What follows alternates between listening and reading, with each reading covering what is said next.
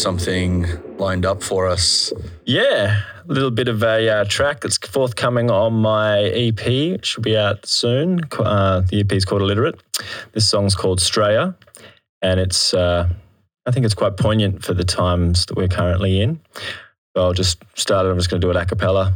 Um, can someone tell me what it means to be Australian? Because I, for one, I feel like I am failing. All I see is greed and racism prevailing. The sickness grows from the hate that we're inhaling. Some of the population are fit like Adonis, but most Australians are thick and abhorrent.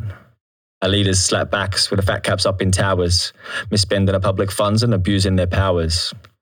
We have a misplaced sense of freedom, free to succeed, but free from reason. We shun the poor and those who protest. We love the law because it knows best. Rates of suicide are so high, so many alive feel dead inside. And Darth Murdoch serves another lie. It's no wonder kids smoke all that ice to get high.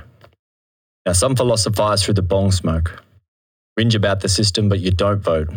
Lazy spirituals, hmm, Rastafari white. Lack of engagement helping the rise of the far right. Our politicians serve corporate interests, treat our indigenous worse than prisoners. They cut the land up for metals and energy, white out this nation's black memory.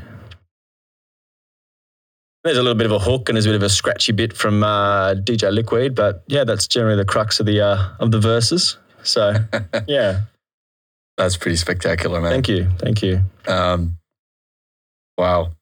Looking forward to that. It's uh, the beat by TK Bass Dread. Uh, gentleman plays bass up in uh, Byron Bay with the uh, 420 Sound guys. You know those guys up there. I, I haven't, but you're going to have to put me onto yeah, it. Yeah, they're very very great um, dub reggae collective up Oh. there, Byron. Mate, that's right down my, uh, right down Definitely, my, definitely they've got something. They've got. I, I think it's um. I think it might even be worldwide. They've got the biggest Monday reggae night in the world, or something. Something really weird. And it's like and it's the beach of the the beach hotel in Byron, and it just packs out on a Monday my, night. oh, you know what? I think I've actually been to one of their yeah, events. right. Yep. I've only been to Byron um, uh, once. Once uh, I think it was maybe last year, Mm-hmm. and we were there for five days. And um, um, obviously, my missus was a bit tired from you know having a child and everything. Yeah, but yeah. but we, um, I was like, babe, like that's that's a you know we had a nice dinner and then some some drinks and we went to uh, yeah I think it was the Byron. It's a pretty big hotel, Yeah, isn't it? It's huge. Huge, huge, but- outdoor yep, area. Yep. Yep. yep, Mate, I was in heaven. Yep. Yep. I'm, I'm like, like reggae is one of those genres where the moment it starts playing, I'm like, yep, I'm there. I'm in. Let's do it. My, my brother said um, it's it's the happiest type of music. There's just no way it can be unhappy. Like Yeah. it's just something about the way those chords hit. Yeah, the skanks Yeah, and the, it. you know, So, yeah, just smiling music. If it's written, if it's a political song about oppression or about, you know, yeah, yeah. it's it's still just got this always happy vibe to it. Even when like, uh, you know, like, like say people like Alborosie, right? You know, Alba, I'm sure you know Alborosie. Like he's got this, you know, uh, idli nong dong, Yeah, you know, yeah, really definitely. gruffy sort of, Yep, but it's still the music always has a positive message. absolutely. Yeah, I think Yep. that that's something that some sort of symbolizes dub and reggae in a sense. Yep. Um, that's awesome, man. So, so obviously today we have you, Dan, Yeah. aka dyslexic, in the house. Uh, make some noise.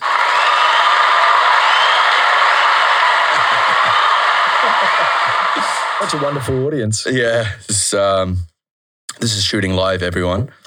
Um live and direct. All right, let's turn that off just in case I hit wrong, the wrong Get button. the, yeah, get the samples out. Yeah, like the, the the old cricket. You know, should we do it? Should we just go uh, just do it? Do it.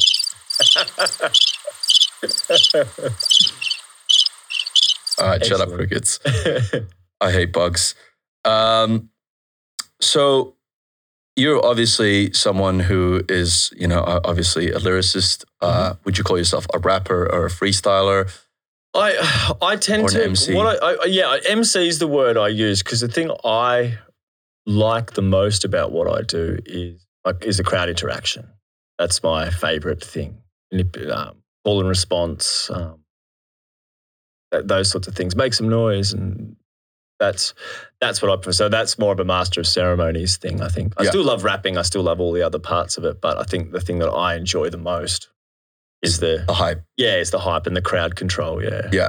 And that's kind of like a um, sort of you, you don't really rap to hip hop. You're you're really into the I DMB do- genres, I guess. I do rap to hip hop. I do rap to hip hop, but drum and bass has always kept. Has always had this special. Um, I've always had this really special relationship with it, um, and so uh, the best way I think. I think with with hip hop, um, it's very limited as when when you stop and start. Uh, With drum and bass, you can stop and start anywhere. It's very critical that you start and stop in specific places, but you don't. You're not locked into such a rigid formula. Mm, Um, so you can do do a 16 or 24. Whereas, whereas hip hop, it's always it's always a bit more rehearsed. I mean, the freestyle and spontaneous stuff a little bit different. But if you're doing a set of hip hop, um, your raps are pretty much pre preordained or pre, Yeah. predetermined Yeah, yeah, yeah. where they're going to go. Whereas drum and bass, it's just go nuts. Yeah, yeah, yeah, yeah. I think there's- there's more of a hypnotic sort of element to Mm. drum and bass, like you know, Mm. like all the other sort of electronic dance music genres. Um, Hip hop, I guess, is a bit more like you got specific chord structures. You want to have right, the hook and, and that. Yeah, that's it. And um, you know, obviously, on that note, you have some pretty uh, exciting releases. You've had Frostbite. Yeah, Um, that was pretty pretty good little one with Mr. Arby. yeah, yeah. And um, what label was that on? was on Lifestyle. Lifestyle. Yeah, And you just recently, uh, is Yeah. it today? Yeah, last night. Yeah, so I'm not sure when this is airing, but um, from the day we're recording, it was last night. It was my premiere of my first ever music film clip, uh, which was Viper. It was um, done with uh, UTS from South Australia, and that came out on In Deep, which is a label over in Austria. Yeah. That was really exciting. Awesome. Yeah. So, um, was it something that they kind of said to you, "Hey, do you want to do a music video clip?" No, I said to uh, Paddy, who's uh, the UTS, is the producer. I said, look, um, I want to do a film clip out of this. I think it's got legs to to do a film clip on. Yeah. Um, and then I just he went sort of go nuts, and then I just ran with it, and it was more of an exercise in me of like um, having having knowing that my my EP was coming up and was in the process. I was like, okay, can I do a film clip? And I sat down with a few of my friends from from Snake Pit. Um, uh, big up the Snake Pit fam um, and said, "Look, this is what I want to do. This is my plan." And not a single person went, "Oh, I think that's a bit ambitious," or "Oh, I don't know if we can pull that off." They were all like, "Let's go. When do we start? When do we do it?" Yeah. So, um, yeah, it was to the point where I'd, I'd planned it. My partner and I went traveling. Um, we, we had a set date for when we were going traveling, and I decided to do it three weeks beforehand. So I just went, and I, my my I was I was swimming once, and I and I was thinking about it, and I thought to myself, not a lot of time to organize. And I literally said to myself, I said, but anyone can pull this off. It's going to be you. So let's just get there. And then every morning I um I would sit down, I'd make a to do list as well as doing breakfast, knock off my to do list, and then that was it. The next day I'd have another one, and just clicked over until everything was taken care of. Uh, makeup, the the background dancers, the location, the you know everything just fell into place. Yeah. And and obviously, um, uh, a mutual friend of ours, James, Uh, James, yeah, James and, and Dana, yeah. James and Dana Amazing. from Jurassic Melbourne. Yep. Um, uh, they obviously did Kudos's a lot of Kudos's music video clips. Yep. Who's uh, Yep. obviously if you're if you're watching this, this will be the episode after, after, Kudos. after Big James, yep. Um, The kudos are later. you know, we've, we've known each other for um, nine years. Nine we've known years. each other for a while. His housemate, his um, the girl who designed his first EP was my ex partner's housemate, wow. and she, my ex partner said, "I don't know, have you heard this guy Kudos?" And I was like, "No, I'm from Melbourne. Like, I don't know, how would I hear a rapper from Noosa sort of thing?" Like, yeah, yeah, yeah. she's like, "Check this out," and I was like, "Whoa, Man's got Man's got skills, skills, yeah, damn! yeah. Like, yeah. And then I met him at a house party in Noosa and we became mates ever since. Like, like an instant sort yeah, of. yeah, um, instant, yeah. Like we were, we already kind of knew each other because we'd seen each other's music and stuff. So Yeah. that was pretty cool. man, it's it's uh, it's kind of like why you're also here, like as a as a Mhm. guest choice to be on sort of number uh, number three. Number three is I feel like there's this thread that connects all of you. You know, yeah, obviously uh, Shem's going to be Yeah, uh, on the horizon. I think Yeah, I, I've excellent. mentioned it. Um, Yep. It's actually funny with Shem. He messaged me going, "Oh man, I, I really really you know really enjoyed that and you know episode one with us there." I'm like. right? Yep. I'm like, have you seen episode zero? Because I kind of actually mentioned the fact that I want to Yeah, get Twisted Audio, yeah, Twisted right. Audio guys. Yeah, yeah, yeah, yeah. You- Um, yep. and uh, yeah, so there's definitely a thread, and there's this like you know three is it three degrees of separation? Is that what they call it? three That's degrees? what it is. Yeah, yeah, yeah. Yeah. Yep. Um, which is kind of exciting because for me that sort of highlights the interconnectedness of the scene. Yep. Definitely. Um, and there's so much in what you already said that I want to cover today. Um, you know, cover Snake Pit Collectives, Mhm. uh, a few few things to talk about, music video clips. But while we're on that sort of note of the music video clip, Yep. um, what was the actual process? Obviously, you said you have your to do lists, Mm-hmm. but in terms of having James involved, uh, did Yep. he do a lot of the production So, scouting? so what happened was, I actually had someone else booked in to do it. It was a friend through um, a guy I had met through uh, through Ruck, through Ruckman, one of Kudos's um, collaborators, and I was at I was at one of his film clips, and the guy who was filming that, I said, "Oh, I thought, okay, this is great." And then, um, unfortunately, last minute, literally Friday, the clip was all booked for Saturday. We were meeting up at the house that was booked, and he said, "Look, I can't do it.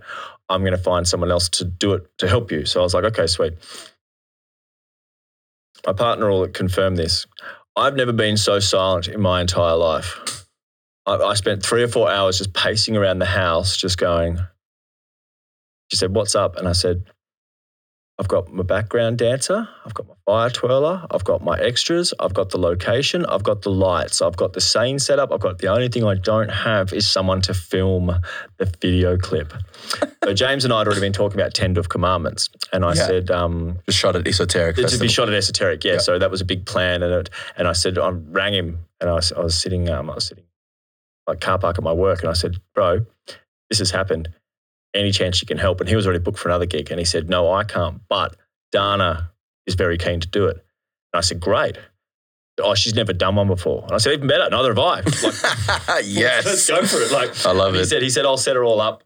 Um, you know, I'll get it, and and you know, and she, and I said, look, I don't know what I'm doing. None of the guys who are involved in helping know what we're doing. We've all got, we all know what we're doing, you know, but we don't know what we're doing. If that makes sort of sense. Like um, my lighting guy, Matty, he he knows exactly, he knows his lighting, but he'd never done a film clip. So Yeah. He'd never had any idea of what colors or schemes. And um, and then while James was setting Dana up and getting everything sort of planned out, and we were getting our makeup done and these sorts of things. Um, she goes, "Oh, my dad's coming. Have you met Have you met Dana's dad? yes, I have. He's, he's I- uh, yeah, hilarious. he is. and and I said, I said, I thought, I thought, oh, that's great. You know, your dad's coming to help you in your first clip. And James is like, no, no, he's a cinematographer too. Like, Yeah, yeah, he is. Yeah, apparently he's brilliant. Like I, I didn't wasn't wasn't aware of any of his work, and and so then we had I had this awesome thing that I was watching from being the the, the talent on the on the camera, watching her and him connect on this like father daughter like and it was it was awesome. And he's just running doing the little side things and holding the lights and, and it was it was all her show.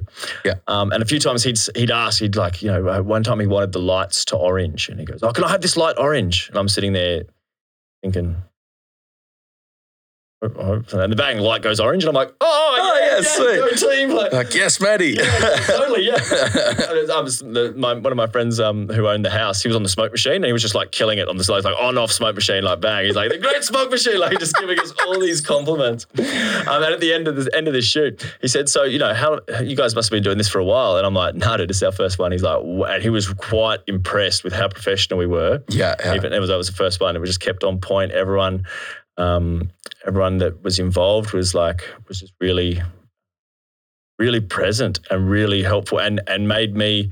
I, I worried because my partner was there, and a few of her girlfriends came, and all they did was hang out in the green room and just like get drunk, like which is what we, what was the idea yeah. because they were just to be extras. And she's like, I don't even want to be in the film clip. I just want to be hanging out here and be a part of. And a lot of time, a lot of time, she spent like behind Dana watching the thing, and she's like, Nah, I, I didn't want to be on front of the camera. I wanted to be behind watching you level up. And I said, oh, a few times I felt like I was snappy. She's like, no, no, you're just being like professional. You're just being direct. Yeah, yeah, Yeah, yeah, yeah. yeah. And I and I was like, oh, great, because you know, and at the end of the night, we um, I bought everyone pizza and da da, and we all just sat there, and everyone's like, you know, high fiving me and just talking about what a great um, what a great experience it was. And another thing that was interesting was um, there's a scene where I'm sitting in this um, this stairway, and the next scene. I've got to be outside. So we shot it sort of backwards with the fire scene. Uh, so we had to build a fire. We had to do all this sort of stuff. And I'm sitting there on the on the on the stairs at one point, rapping to the camera and thinking, "Oh, we've got to start a fire. So we've got. To, oh, it's going to take forever. It's getting late."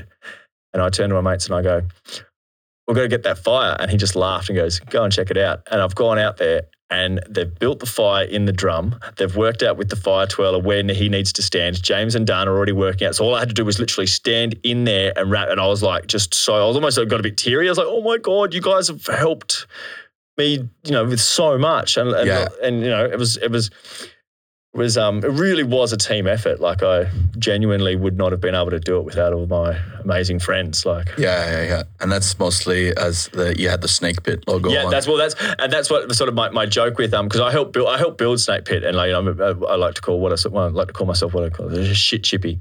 Um, and so Cam Cam um, Altakilta, who's like our sort of the the, the main Snake Pit kind of organizer, um, every now and then I just say I just I say my role in Snake Pit's the brand ambassador. Like I'm just trying to put the name, put this Snake Any there's any Yeah. photos, I just try and put um, you know Snake Pit out there as much as possible. So yeah, the whole idea was I said to everyone wear a black hoodie because I just wanted black hoodies in the background.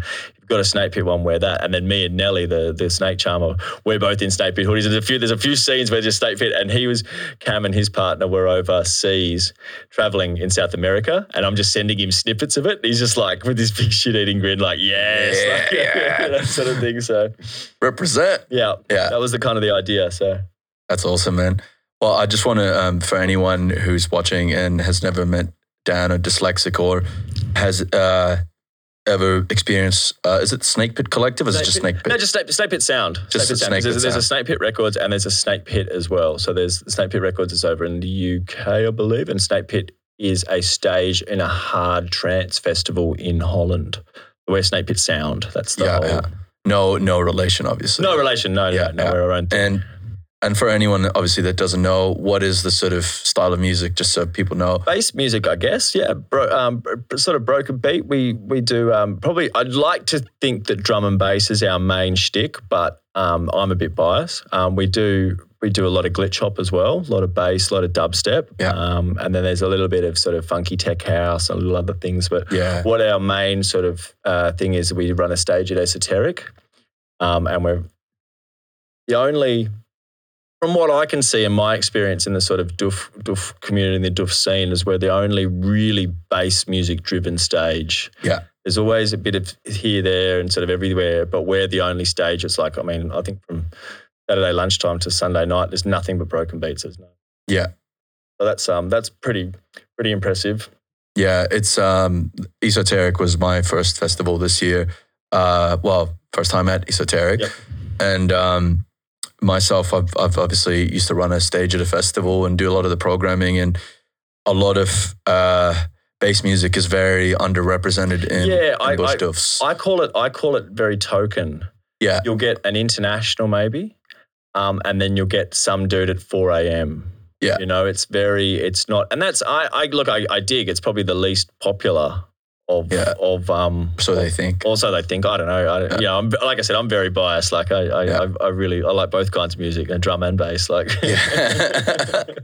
um, so yeah, but I do find that especially at the bigger parties. Um, I find the bigger parties, especially like um, like Rainbow Seven, for example, was hilarious. At um, a couple of years ago, it was Ed Solo was playing. I think he might have been the only sort of big name drum and bass act. And I looked around the crowd and it was just all Melbourne D&B heads, like uh, just in, in full doof mode. And I was like, oh, Yeah. here we go. We're going to show you psytrance hippies how to rip a stage. Like, Yeah, yeah, Because we've got, we've got one hour, you know what I mean? You've got, those genres have a long time to sort of progress. We've got one hour to come in and smash it. So it's a little bit different. But yes, that's what, that's what I love most about Esoteric is that it's, um, Encompassing. yeah, it's very it's encompassing, but we get to go. You get to see a different different styles of Mm. those types of music. Yeah. Um, you know, even even uh, um, on the Saturday night with the drum and bass, it's like you know nine to 12, nine to ten hours of drum and bass, but they're very different styles. You've got the guys who are playing at four or five a.m. are playing some really dark, heavy stuff. Yeah. M- Monkey Tay, Tay and I will play that more clubby sort of stuff. Um, Yeah. Yeah. Shem will play a little bit of the the heavier stuff, which will be uh, scratch up and stuff. So it's Yeah. all it's a much bigger as opposed to oh here's your hour of drum and bass, you know, Yeah. which is which is awesome. That's amazing. Um, there's a lot of crews involved in uh, Snake Pit, obviously. Uh, Mhm. Twisted Audio, which Audio, is, uh, yep. uh, it says it on your t shirt, established 210. Uh, that's Jeff. He just knocked off Sorry, Jeff. Jeff. Jeff. It's all good. Wake up, Jeff. Um, A lot of people hate him when they come into the studio. I, I was going to ask about him. Uh, the old sausage man. Yep. Um, I, I had a uh, studio partner in here called Yeah. Sam. He has a, a, a Cybreaks project, Uh-huh. or yeah, sort of in that realms. Nanosphere. Mhm. I don't know if you've heard him. It rings a bell.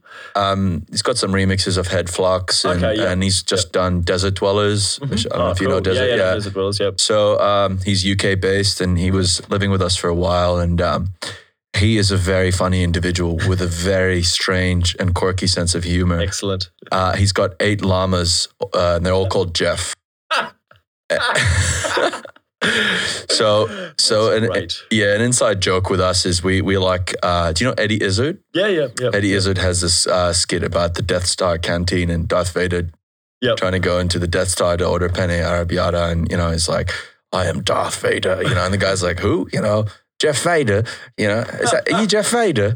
You know, you had a are you head of catering or whatever it goes, and so uh, you know, I I call that guy Jeff Vader, Jeff Vader. and uh, nice. yeah, every studio's got to have uh, a totem or Yep. whatever. Yep. That that's Yep. that's him. That's him. Excellent. uh, I'm in love with him. Yep. Yeah. Excellent. He's got he's got he's got beautiful eyes. Yeah. um, so yeah, obviously there's a lot of crews that are involved in in Snake Pit, and that sort of highlights, like you said, you're the brand ambassador, but Yeah. behind the scenes there's a, a bunch of people That's making right. it There's all and work. there's a lot of people. Um, there's a lot of people that it's, and they all. So we, it's a really um, great dynamic, isn't it? People just stick to sort of what they're doing. There's like the there's the whole group of girls that do the decor, and they there's no. Um, no infighting. This goes here. This goes here. It's all just everyone's just. It's it's a, such a fun collective to be a part of. So I get I get the benefit of helping build it and then also performing it. So I Yeah. get this.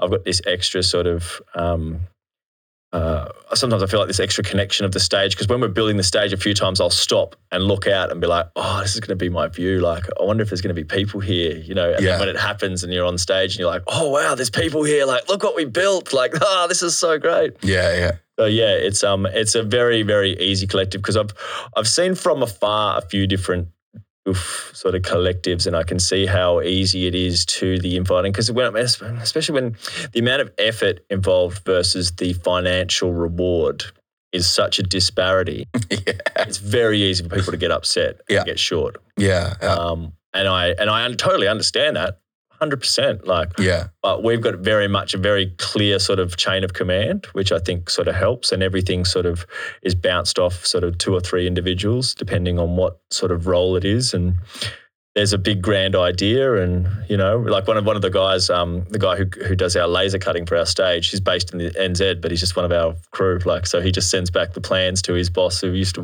work in Coburg or something, so we get it all cut up there, and yeah, yeah. there's all these great ideas that bounce around between friends. So, yeah, it's really awesome. It's amazing, isn't it? It's got like you've got sort of I don't want to say industrial design, but or some sort of design and and, Mhm. and planning and sketching, and, 100%. and, Yeah, and yeah, that's usually the Yeah. like carpentry, the good base to begin with. That's exactly right. Yeah, and then there's there's a few of us in the crew who are there's a couple of guys that are really good carpenters. So they sort of they come up with the brain, the the nuts and bolts sort of idea, and then it's up to sort of a couple of guys like me who just do more of the installation Yeah. sort of stuff of it. So yeah, you know, it's really really awesome. Like this year, this year it was rained on the Wednesday night. Piercing. yeah, rain. no, And we and Cam's like, well, we better put a roof on it. And we're like, all right, sweet. So the four of us put this roof up in the rain. Big big shout out to Tane and Dougie. oh, those those those, those homies, man. Absolute weapons. Yeah, But like at one point we had Cam and I were on ladders on the outside. I mean, we're we're so wet. Like it's it, like we are. It's, I, I was thinking water. That's how wet I was. Like the socks, everything was just drenched. And I'm up on one ladder, hanging off this like tree, one leg on a tree, one leg on a ladder with my gun, putting a screw in. Sorry, putting a screw in. Cam's on the other side in just as a precarious position. Tane's got a giant plank of wood holding up the panel for the roof, and Dougie's running around below, getting fixings, getting bolts, getting the making sure ladders aren't going to fall in the rain. yeah, yeah. It was just this um, incredible experience. And then we finished it. We are all standing under that while the rains, and we're just standing there going, "Oh wow, we built a roof!" Like, and then it didn't rain at all. but what it did do was allow the uh, the uh, paint team to create an extra layer for the cave. And Yeah. we were standing at one point, and Cam and I was discussing the roof as the middle of the party. Cam's like, "Yeah, nah." Definitely need the roof. Like it's really added Yeah. an extra layer to so that was um that was pretty cool. That was really fun to be excited to be, to Yeah. be a part of. It's funny, man. Uh, behind every doof festival, Tane and Dougie are, Oh. are literally there. Like, 100%. in some point, Yeah. it's, it's, a, it's one of those things. It's like you know you're you know you're automatically around good people if those two It- do it-. They're it- friends with those dudes. Like Yeah. it's like ah yeah okay sweet. Like your your your entire personnel and your whole backstory has been verified by the fact that you're mates with these two guys. yeah, yeah.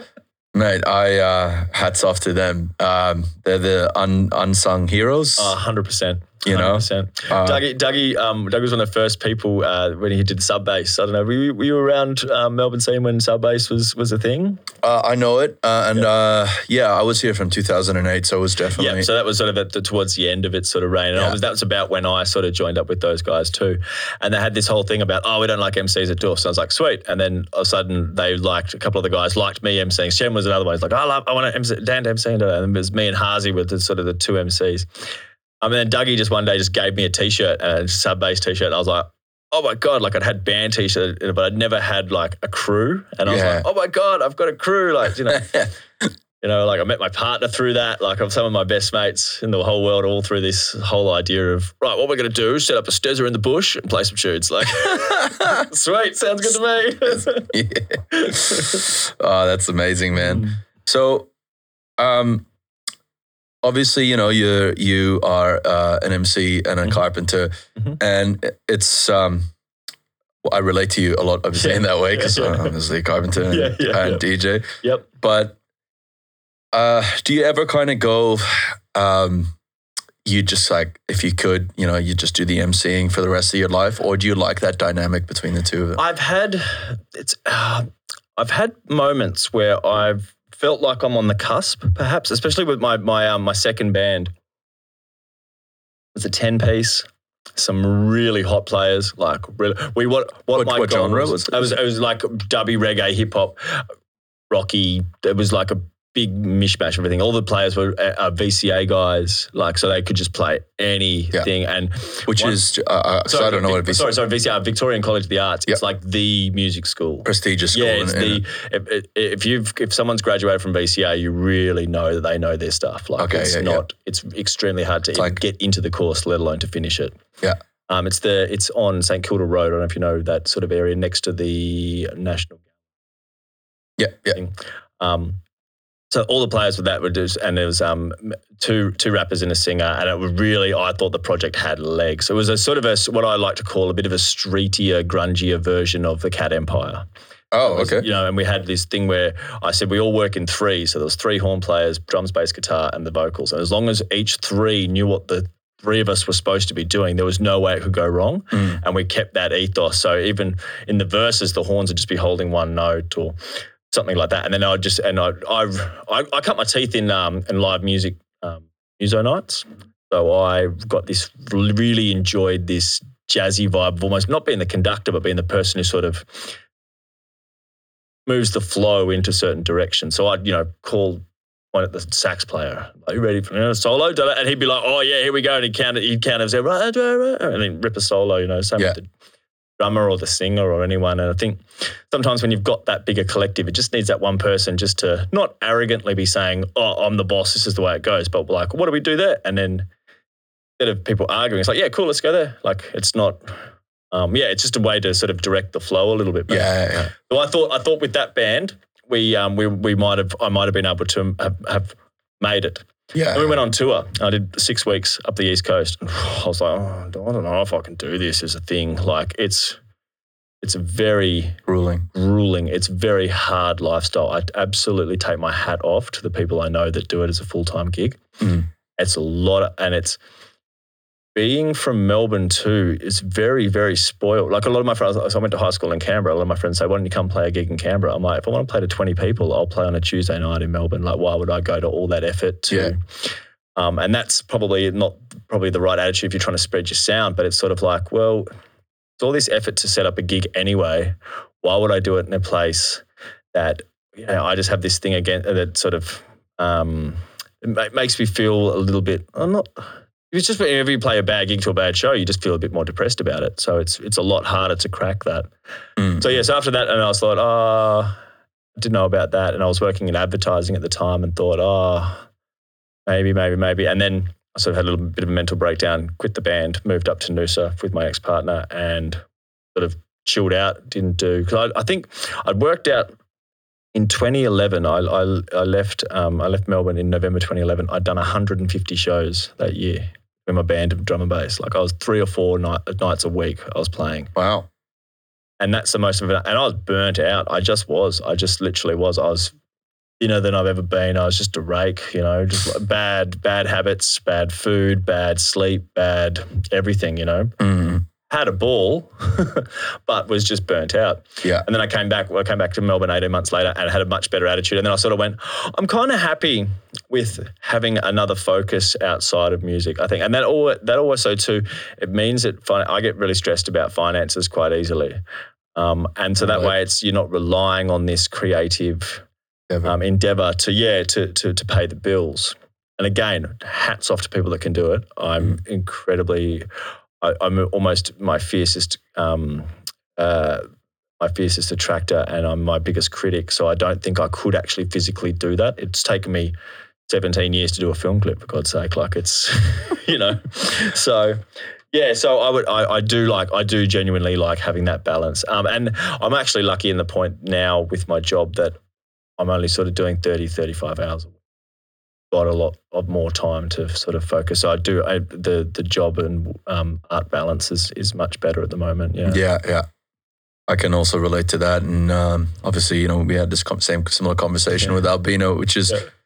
I, I, you know, I, I always ask that question because for me, my dream is always like, oh yeah, I want to do that. I want to be like a different country every week, and but then, you know, um, The reality of that's really hard. well, yeah, yeah, and the the the closest person I know who has been doing that for ten years is, is Grouch, Yep, and yep, yep. um, I was going to say Oscar meaning Opiuo, but it's, yeah, yeah, yeah, yeah, and uh, well, yeah, he's just um, he's done it for so long, and I think um, I don't I don't know if he he yeah, that's how he operates. That's now. right. Would he know any other way? Would he would yeah. he know any other way? Um, and, and that being said, man, he's still writing amazing music. Yeah, that's he's still, exactly right. Uh, and I, I just I put it down to uh, outlier. Mhm. You know, Yeah, he's, yeah, he's- totally. he's, an outlier. Absolutely. And there are people like that in every single facet of life. Like there's just those people who have that extra ability to do something. Something, yeah. Uh, And look, it is something that I want to sort of segue into uh, a conversation we had at um, Esoteric when. Yep. Obviously, so me, me and Dan, we've actually met before, but Dan had a hard time putting the name to the face. Yeah, because you'd had a haircut and your face was all trimmed, and I was standing there going, and we were chatting all weekend, like popping in and seeing each other. And I'm like sitting the whole time looking at your eyes, going, I know who this. Why is? What have you changed? And you're like, I've shaved my beard off. I'm like, that's what it is. Yeah, yeah. And so the first time we we actually met was uh, uh, so I used to manage Grouch just uh, Yep. just for the yep, for, I used yep. to be Grouch's manager and I used to be his I don't know if you could say personal event manager, but Yep. ba- basically I run my, my business Beyond Surreal Mhm. and we used to put on parties and Shem and Tane obviously put Twisted Audio. Yep. And so, you know, it was just like, hey, let's like let's put on a gig together. Let's bring in the forces, his name, our sort of pr- promotion, and my, you know, obviously just the aesthetic of the event and everything. And you were playing right after me with Jesswar. Yeah, yep, yep. That was Jesse's first trip down to Melbourne. Uh, Yeah, So I've never heard of you then, and I never heard of uh, of Jesswar, why, yep. and I was blown away. Yep. You know, because I I don't I haven't gotten a chance to really dive into DNB culture and um and so obviously part of DNB culture is having in the MC, you Yeah. know, rip Yeah. the mic a new one. Yeah, yeah. I like to think so. um, but going back to this, um, you know, lifestyle changes and like Mhm. how health. Yep. So you in our earlier conversation at ESO told me that you were uh, on the verge of My- becoming a tri- Yeah, triathlete. professional triathlete. Yeah, yeah. So this is uh this is I was I was thinking actually today when I was having a shower after doing my my hour and a half ride through the You Yangs this morning, how best to start this off. Um, and I thought the best way to start it off is to give full credit to my mother. So when I was five, I got um, diagnosed with ADD, ADHD. Anyone that knows me will be compl- like I am the poster child for ADD. Or ADHD as it's known now. Um, and she's a teacher, she's a primary school teacher. So she had already seen the effects of Ritalin and of those sort of mood enhancing drugs. And she said no. And the doctor was like, she had this big argument with, with my with my pediatrician about the fact I'm not, he's not going on drugs. Yeah. So he said, well, you need to do something to tire him out. So she just literally put me. I, I went to sw- went swimming training. So by like age seven or eight, I was training four or five times a week already. That's five to six hours a week. Um, and that's she said that's what calmed me down. I'd go my you know I'd be able to sleep. I didn't have behavioural issues that are sort of maintained. I, I had maybe a few concentration issues, but not nearly as bad. So that started, and then I just genuinely fell in love with um, with the rhythm of endurance training. So I was doing like five at, at, age eight. I was doing five k runs and five k races, and um, I got a, a, silver medal in the fifteen hundred in the Northern Territory Little Athletics. I think at age eight for under nine for the year above and stuff. So, but it was just, and it was never. My parents never pushed me. One of my mum's favourite stories is to say when I was um, when I was thirteen, I was in this swimming squad, and she was talking with a couple of the mums, and they said, and they said, oh, it was so hard to get Jimmy out of bed this morning, and how, how do you get Daniel out of bed? She looked at them and went, I go to bed hoping he doesn't wake me up. Who, who, wants to be up at 5 a.m.? Why would you get your child up at 5 a.m.? What is wrong with you people? She's like, I go to bed hoping he doesn't wake me up. And yeah. I'd be like, no, I always set my alarm. And what I do is set my alarm across the other side of the room. So I had to get up. Yeah, yeah, I do that too. Yeah, yeah. Enjoy um, sleep too much. Yeah, yeah. yeah. So um, my biggest claim to fame, it actually got me. It actually got me my advertising job. Was that I beat Ian Thorpe when we were 11 years old. So if they, anyone that doesn't know swimming, Ian Thorpe was an absolute um, phenomenon, phenom of uh, of swimming at the age of 16. And I remember him being like the size of him, and, and I didn't think really anything of it. And it wasn't until he was he won his first medal at the World Champs, my mum said, "You beat him," and I was like, "What are you talking about, Tripper?" She's like, "No, no." She showed me these results from 1994 New South Wales State Champs, and I was like, "Okay, cool." So from there, from, from, and I was like, oh, yeah, oh, okay. I was like, oh, because I didn't think it because by that point I'd already transitioned into triathlon, and there's a there's a my friend had a T-shirt that said, um, "Triathlon's not a sport; it's a lifestyle." Mm. And I mean, I'm so at the age of 14, I'm already training 15, 16 hours a week, like two or three hours a day, which is to the layperson fucking full on. Like I was doing four or five hour rides on a Saturday morning at the age of 15. Like that's, it's pretty intense. Loved every minute of it. There was not a moment where I would not, never go to training. You know? Yeah. Um, and then so yeah, won a few medals uh, in team stuff and and got went to nationals a few times, and then was in an elite squad um, when I was 16, just before I got my license. So bless my mum, single mum, a son of yeah, my little brother was an elite football player, and I was an elite triathlete, and so she had two different training sessions every afternoon, and somehow managed to get us to everything. So big up Penny, you're a legend. Mm. Um, and then I um, and so I joined this elite squad, and I was uh, then I got a, a, New Balance sponsorship. I got a sponsorship wow. from a um, from a, a, a, local cycling um, shop and all these sorts of things. And that was um, year eleven for me. And in year eleven at my boys, I went to a private boys' school, um, and there was a thing called the uh, Talented Sports Program. So I was in that, and it was basically an extra study period. So I didn't have to, to do any homework out of school. I had enough time rearranged for me at school to do that. Um, and then yeah, so year eleven was was a, was what we called in this. It was like a building year. It was all about building up for year twelve, which was seventeen, which was for my for the nationals. Um, and then yeah, I did some went on a training camp, did like 450k of cycling in three days. That would, which also had like 20k of swimming and like two two half marathons, like over three days in in uh, Jindabyne. Yeah. Like I rode from Canberra to Jindabyne, 190k, like at what? age 17. Like yeah, yeah, yeah. These sort of things. That's that's that's the level of um of uh, intensity of yeah. intensity and endurance that I had, and I loved. Like I frothed on it. Um, and then so yeah, what a, a, very short short way to end it really was that I had three or four races um, that were big big time races, and they all went to shit like shit and there was one was a mechanical problem. One was um, one was I got a blue bottle stung across my face. Um, I got all these sort of things. Uh, that that's a story that I that's what we were talking about ESO. yeah, that was a so, yeah. You were yeah. very descriptive. so so so um, in triathlon in triathlon uh, most triathletes they have their sort of their favorite leg or their or their best leg, and mine was always swimming. Being a swimmer, coming from a swimmer, and I also played a bit of water polo. So you ever see those mass starts for triathlon where everyone there's like hundred people just running and they just it's just carnage. I was the dude who was like on top of people smashing through them because I just knew how to sort of tackle bodies in the water. Yeah. So I was always my plan was always, um, especially these elite level races, was to sort of be in the lead pack of the swim or lead out of the swim. So my bike was my weakest leg. So then I could chill out a bit while the stronger cyclists and sort of try and stick with them and hold it together for the run.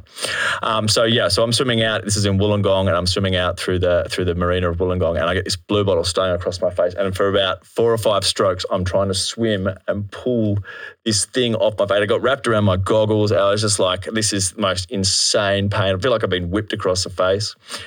Um, and anyway, I get it off and I swim through, and I, I think I came out of the water maybe second or third. And my coach is like, and I'm like screaming at my coach, and I'm like, um, and he goes, "What's up?" I'm like, "I got a blue bottle. I've been stung." And then as I've come out of transition with my bike, he's just splashed a bucket of vinegar over my face. So I'm now riding at about 30k an hour with with my face in absolute agony, on fire. I've got vinegar in my eyes, and I'm trying to sort of get everything done.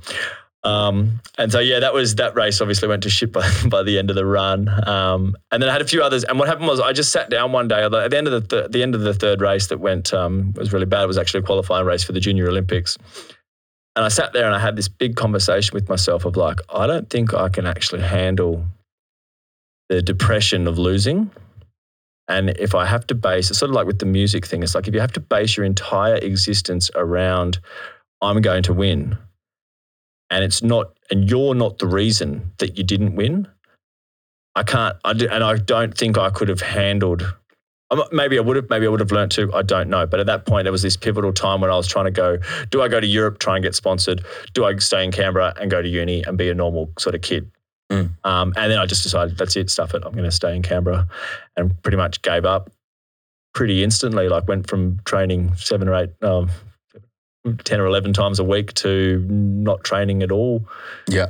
For, that would have been 2000. I think I started running again in about 08. Yeah. About eight years of just, and what I did, this is the segue into the music thing that I think you're talking about, is I applied, I, I was dabbling with with um, poetry and writing and all that sort of thing. But my family, we're a sporty family. We weren't, we weren't artistic people. Like we're Mm. you know suburban suburban white people from Australia. Not, a lot of them are very artistic, unfortunately. So Yeah. I was very much pushed into um, to a sports sports lifestyle, and then I started dabbling with with um, writing. And I really enjoyed it, and then. I got into, and one of my friends actually read me one of my, rapped me one of my poems. And I was like, what? And all my friends are musical. And I was like, I want to be cool and play music, but I Yeah. suck at the drums. I sucked at guitar. Like, you know, I was just like, and I'd play, I remember I was so keen at playing drums and I'd like record myself, listen back and just go, oh, dude, that's so bad. Like, Yeah, yeah, so my friend rapped me my poem and he said, there you go, that's, that's rapping. And I was like, like mind blown sort of thing. So I spent a good um, 18 months and then I went back and lear- learned a lot of classic songs like you would with the other sort of technique, like swimming technique. You'd model yourself on someone else. So I modeled myself, and my favorite was Chali 2na. Love the way he flows. Subba dibba dubba dibba dubba. I'm like, Yeah, yeah. oh, how do you do that? Like, that's how I want to rap. Yeah. So I learned a, fa- a couple of the Jurassic, the Jurassic Five um, Quality Control album. I learned from Word. There's no other album out there that I know from the first word to the last word of the entire album. all four four MCs. Like I had it on tape in my car, and I was driving around just listening to it constantly, uh, studying it. Yeah. Um, and I applied that idea to my music, and I still do that now. When I write a new verse, I'll just sit there and go over it again, and then I'll go over the bits that are not quite fitting, and I'll just loop the beat and just keep going until I get that bit. I get that bit, get that bit. Nah, do it again. Nah, do it again. Nah, do it again, and then I'll do it. And what, I- what I like to say is every 16 bars gets 16 hours. Mm. Sort of my my my training ethic, I guess, of of writing. Yeah. And so yeah, so then I was um, I moved to Melbourne like on a whim. Me and my brother both decided to move. Dad was living here, so we moved in with dad, and From, that was from it. where? From Canberra. Okay, yeah. So that's where you're originally from. Well, not really, because I moved. Dad was in the Navy, so um, before Mum and Dad split, we moved around a fair bit, and Yeah. that's how we ended up in Canberra. So I grew up in Darwin, up a little little town outside of Darwin called Howard Springs, which is now, as far as I'm aware, a massive um, gas refinery. Like it's um, sort of yeah, it's sort of gone that way, and that's a bit out of the territory. So that was um, that was interesting on its own accord. I'd never, and then we, we moved to Canberra when I was nine, and that was sort of the first time I sort of understood racism, like territory. The Northern Territory people, people from the territory, it's like this saying that was like black fella, white fella. It's like it's not a racist slur to call an Aboriginal person a black fella. Mm. Whereas in Canberra, that is, oh you, can't, oh, you can't say that. What do you mean? I'm like, Yeah. well, that's what they are, isn't it? I thought that's, hang on, I'm confused about this. Yeah. And race relations in Canberra, if we're being um, predominantly white sort of area, very, very different to territory ever. And, and, no one, and I'd never really experienced it. I'd never really experienced racism. We we even ran around without shoes on till like we played rugby. I remember playing rugby at like um at like age eight, and no one had shoes on. Like it's Yeah, just, yeah. it's just a thing. Territory is very different. But yeah, so then to Canberra, and then we moved. I moved to Melbourne at twenty. So I'd done a bit of uni and sort of went all right stuff. Yeah. And were you studying marketing at uni? Were I was studying. I was studying creative. I studied. I started off studying science, and then I dropped out and went to um, arts and did professional writing. And just Yeah. did, because I said, well, I want to write, so I just want to study what I write. And then my minors were politics and philosophy and all these cool subjects that I was just genuinely interested in. Like I probably Yeah. one of those things is a bit of a useless degree, but also learnt a lot of really, really interesting stuff that I wouldn't really learn. Yeah. Yeah. But they sort of broadened your horizon of understanding of how the world works, which gives you Absolutely. ammunition Absolutely. for It what. gave me, but basically, well, I'll describe it as gave me really good shit to write about, to, to rap about, you know? Yeah. Yeah. Well, this is the- like, you know, um, politics and social issues and that sort of stuff. One of my favorite subjects was global environmental politics. I was like, I've been a greenie since like 07. Like, I've been like, just study, like, you know, but this is when China first took over from the, um, from the US as the biggest polluter. Yeah. Things like that. And it's like, now that the whole climate change movement, so I'm like, oh, wow, finally, like it's coming around. Like I've been going on about this for so long. Yay. Yeah. Um, so yeah, and I studied a lot of philosophy. That was really exciting. A lot of international, just a lot of random stuff Yeah. Yeah. because I wanted to. Like, and yeah, have I used it? No. No, I've written a lot about it, but I haven't really used it. You know, it's not like um, a business degree or a marketing degree or something that sort of gives you a stream straight into a field. Yeah. Yeah. Yeah. No, I understand, man. I, I did geopolitics as well Yep. at RMIT. So, Yep. and those are the subjects that I did the best at. Yep, that's it. Yeah, yeah. Middle Eastern politics, man. Well, I, got, I, was, I was a HD student in Middle Eastern politics. Yeah. yeah, yeah, yeah. It's fascinating. Yeah. like Learned about the Sykes-Picot Agreement and Yep, all these, yep, like yep, how they carved up the Middle East. Exactly right. Like literally, how it's one of the only places. I mean, it's there in Africa that have straight borders. Like, like how do you? Like, How does that happen? Everywhere else in the world has like, oh, it Yeah. just follows this river, then this mountain ridge. You know, the Earth got split in half Yeah. in a perfect line. That's right. Yeah, yeah, totally. You know, um, during this entire time, what kind of music were you listening to? Um, Like, were you into drum and bass? Back in the day, so back in the day, I was really into heavy metal. So I was into music um, that that that made me move because I'd listen to. I had a really awesome Walkman when Walkmans were a thing, and I had Tape of the. CD. Yeah, yeah, little no tape because CDs would bounce around. So if I'm running or cycling, Mm, yeah, yeah, music's true. Not it's not giving. The whole reason I listen to music was to charge me along. So I'd Yeah. be sitting there, you know, on my aero bars, my triathlon training, like da da da da. And so I was into bands like Pantera, Metallica, Rage Against the Machine, my first love. Yep, yep. Evil Empire goes down still to this day as my favorite album of all time. Um, then through that, through that sort of sec, I was, and so yeah, I was a new metal kid. I had baggy camo pants, still rock baggy camo pants. I had the chain wallet. I had the, Yeah. the flat cap, like you know, that's hence the tribal tats and everything. Like I was a, I was a '90s, late '90s new metal kid. System of a Down, um, like Incubus, those sort of bands. Um, you know, really, um, really sort of encapsulated my um, idea of music, and then. Uh, so through that, I found Cypress Hill was the first sort of hip hop that I got into, which I really, really liked.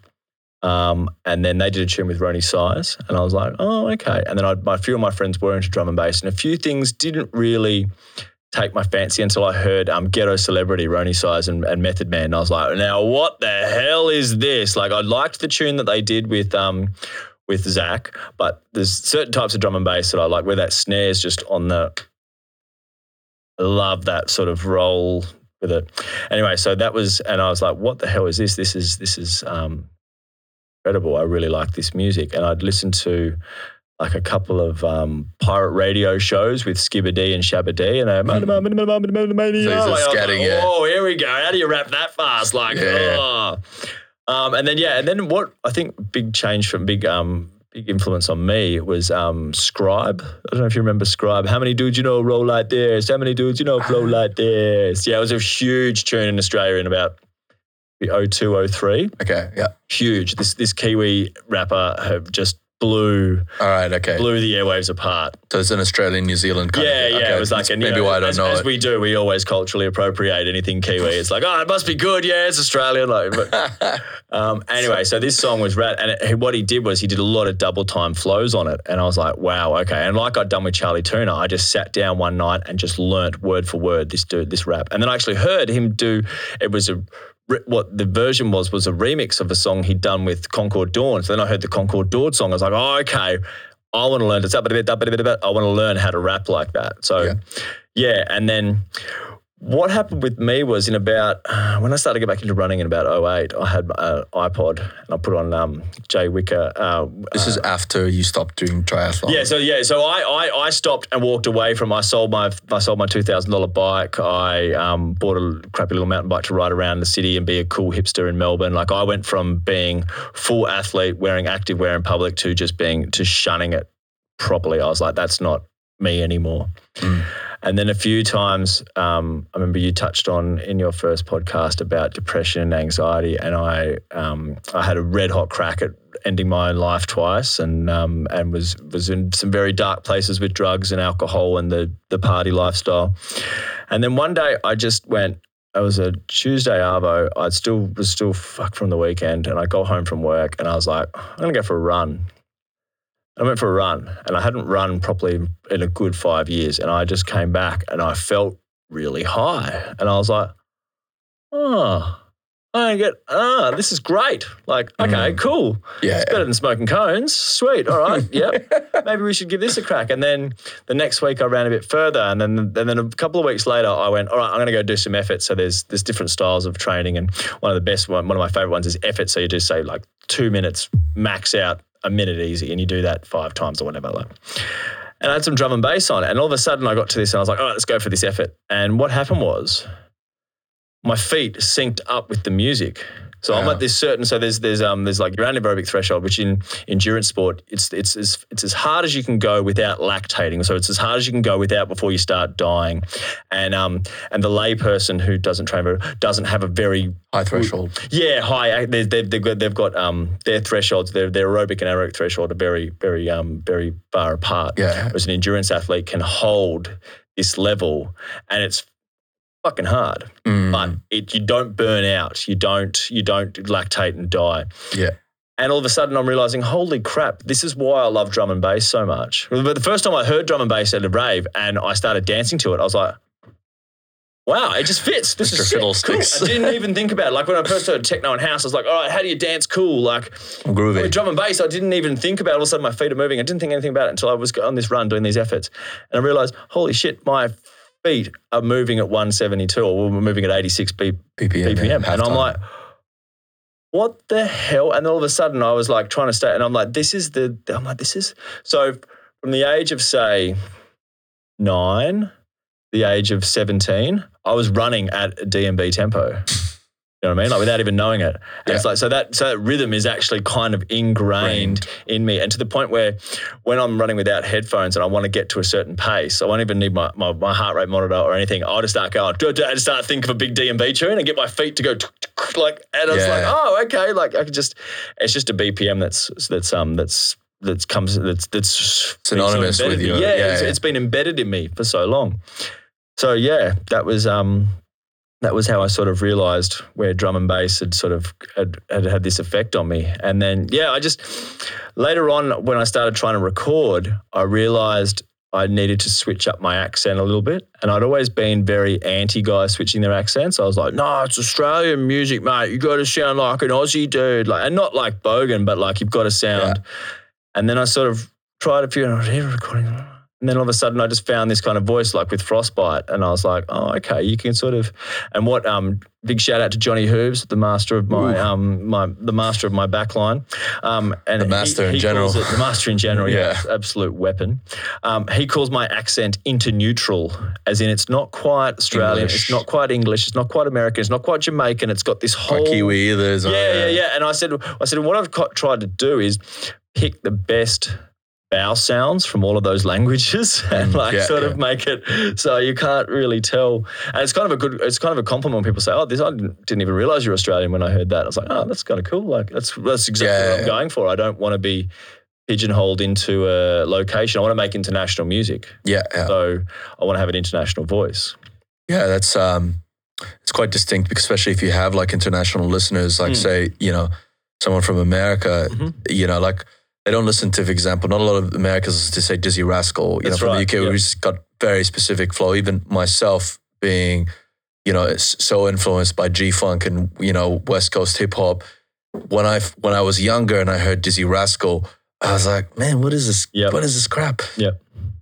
Later on, like maybe like two years ago or a year ago, uh, I don't know if you listen to Sway in the morning Yep, Which- sometimes, yeah, yeah. sometimes, uh, and I listen to a lot of Sway in the morning, which is so- somewhat of an inspiration to this show. Like especially having you, you know, like how you intro and that. Yeah, So yeah. I want to have a show where Yeah. I get to have my guests do shit like that. Great, yeah. So he had Dizzee Rascal on, and and listening to it with this now influence of drum and bass, Mm-hmm. like as a as a choice of music I like listening to, and obviously drum and bass MCs kind Yeah. of like now influencing my tastes and preferences. Oh, I get it. Yeah. So for you to sort of Yeah. kind of be able to relate to say Americans that, it's, Yeah. it's important, I guess. Yeah, I think so. I just think it's um, I think that I don't know. I've, I've nationalism and music doesn't really go together. Like No, it does not, So I always found this thing. Um, I, I always felt a bit ostracized from the Australian hip hop community because they were like, "Oh, Aussie hip hop, Aussie hip hop, Aussie." I was like. I wonder if people who make hip hop in France call it French hip hop, or if they just call it hip hop, or Uh. do the Japanese rappers call it Japanese hop, or like Yeah. I just always found it interesting that we made this ownership of it. Um, and it was, and it, back in the day, there was a very much an ostracization of anybody who was in an accent, who used an accent. It was very frowned Trying to sound say American. Oh, anyone. I remember this one bloke. I remember this line. I'd rather have a wank than spit anything yank.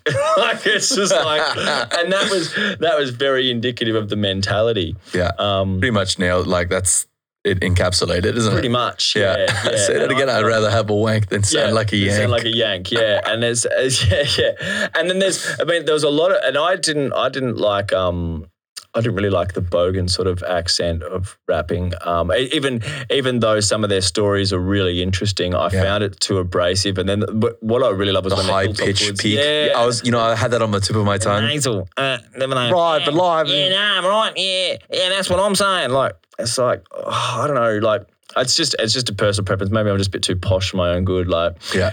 But um, then then the Hilltop Hoods sort of blew blew up, and I was like, oh, this I can get around this. This is really interesting. Yeah. And then a lot of music coming out of Melbourne. Um, Really made me go, oh, like like TZU for example, um, like the, the inner city Melbourne stuff, maybe not so much the suburban Melbourne stuff.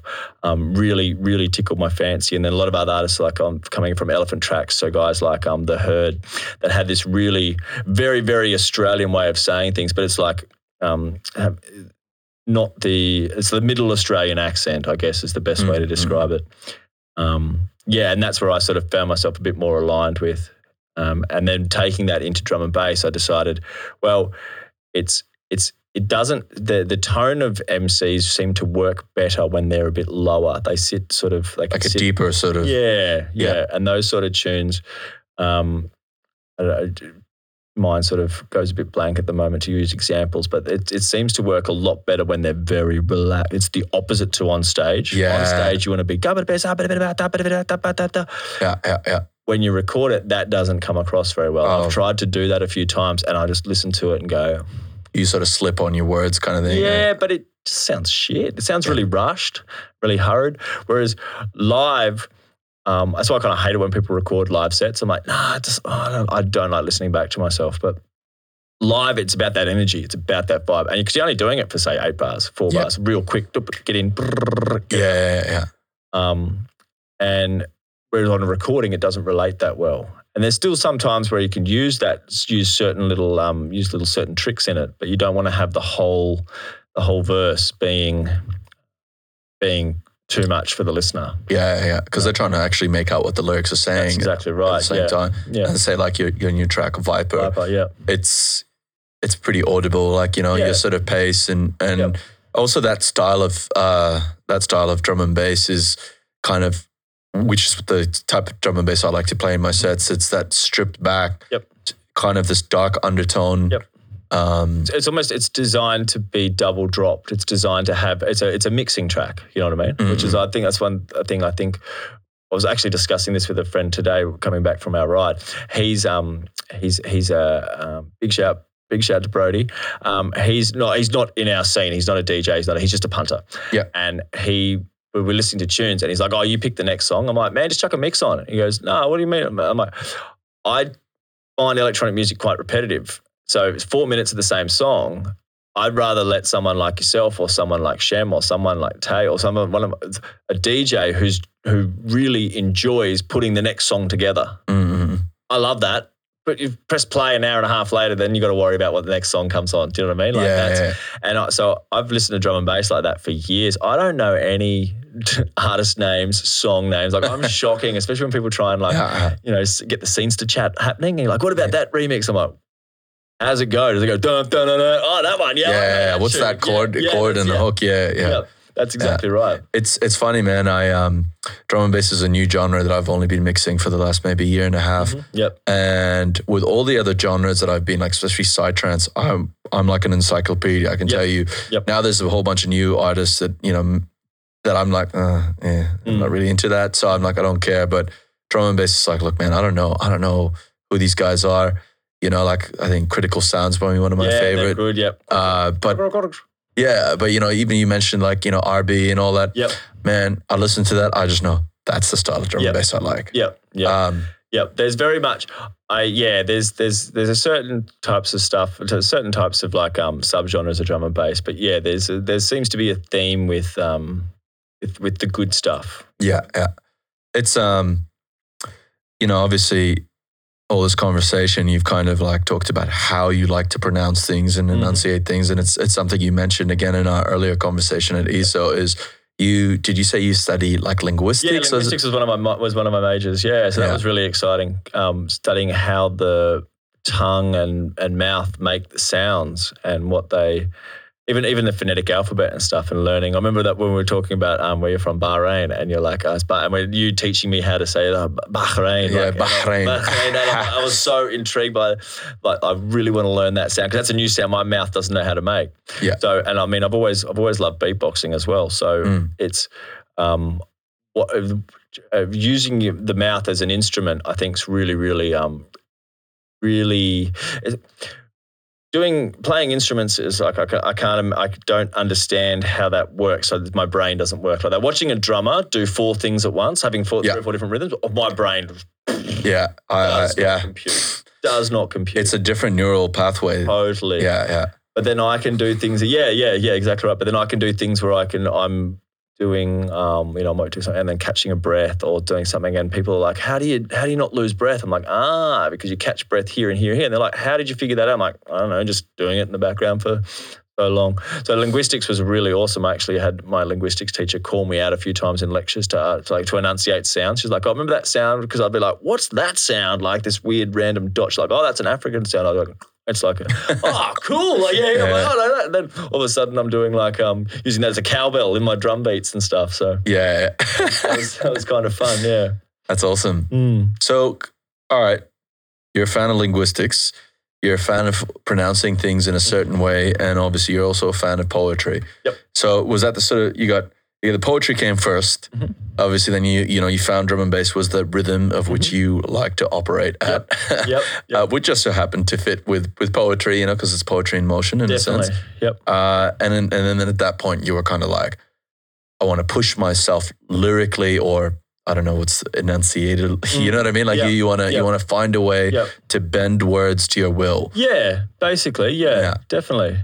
And um and and say things that the other thing too is I've always I've always tried to have a bit of a message with my music. So it's always and there's always a fine line between being preachy and being um being arrogant. Like one of my one of my lines early on was there's a fine line between confidence and arrogance, and I walk it every day with ostentatious extravagance. It's like people that don't know me might think I'm arrogant, but I don't think I think I'm just supremely confident in my abilities. Mm. It's sort of um, it's an athlete's mindset, I guess, is like there is no second, you know, you need to believe that you're good. But at the same time, the artist mindset of, oh, this sucks.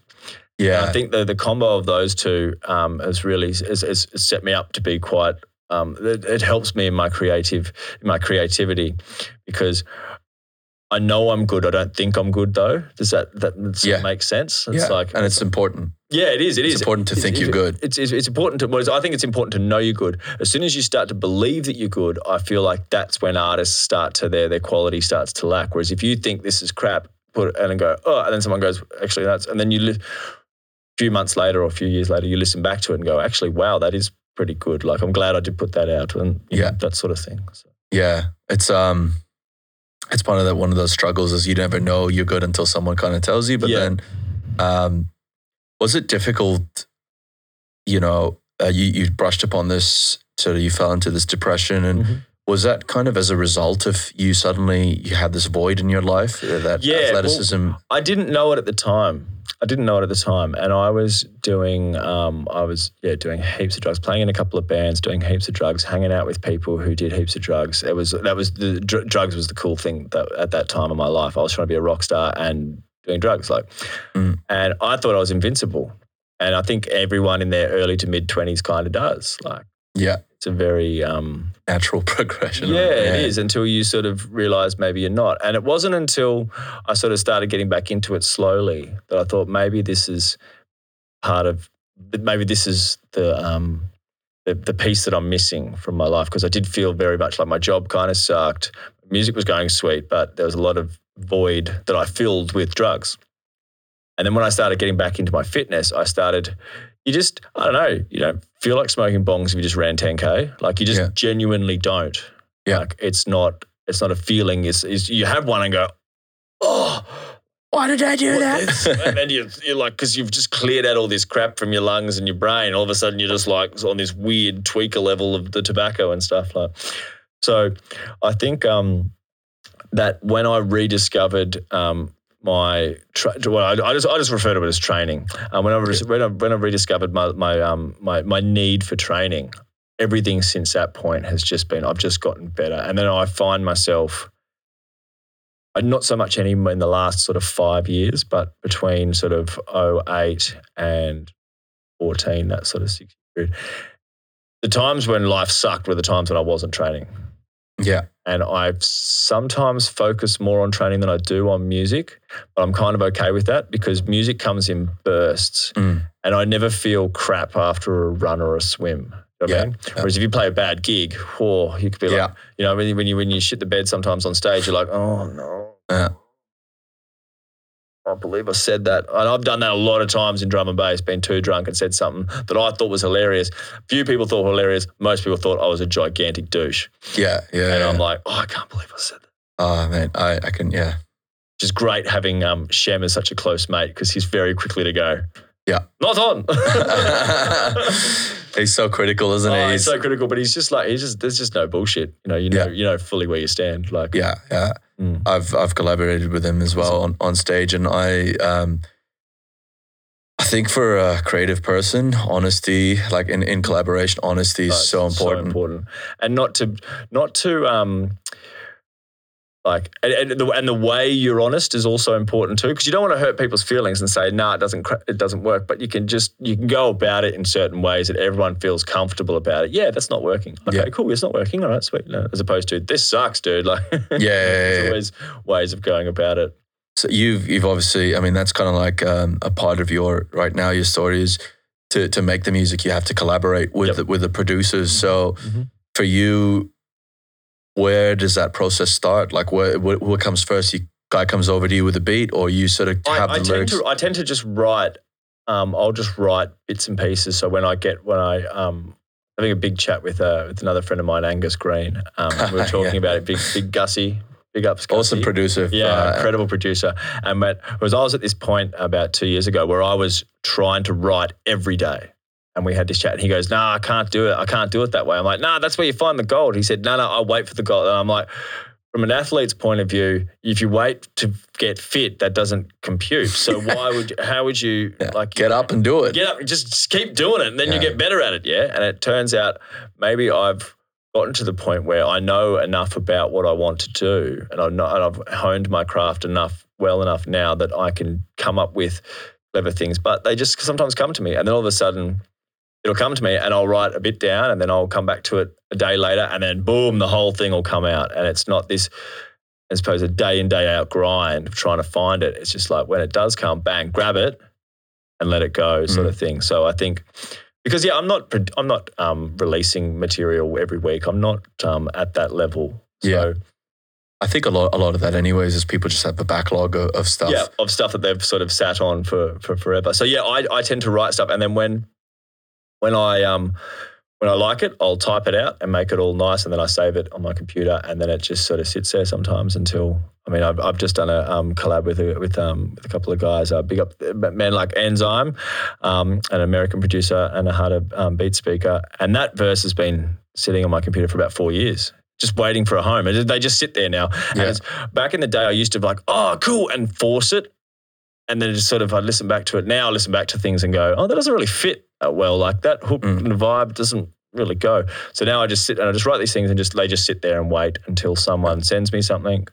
Um, but sometimes it does happen the other way. You know, Frostbite was the other way. I got sent the beat and it was called Frostbite. So that's what I, when I when I start talking with producers, what I what I ask for them is tell me when to stop and start and give me a title, give me something to write to. Otherwise, it's just I- Topic, I subject. find- yeah, I find I just get lost a bit, and then I start talking about the things I always talk about, like you know the system sucks and pop music's crap, and you know beautiful people are losers, like things like that. things like that. So when I get given a title, it's like okay, sweet. How am I going to work this? You know, Mm. and um and yeah, so that's that's what that's what I sort of prefer. So yeah, I I tend to write and wait, or um or I get given something, and I that that piques my curiosity. Yeah, yeah.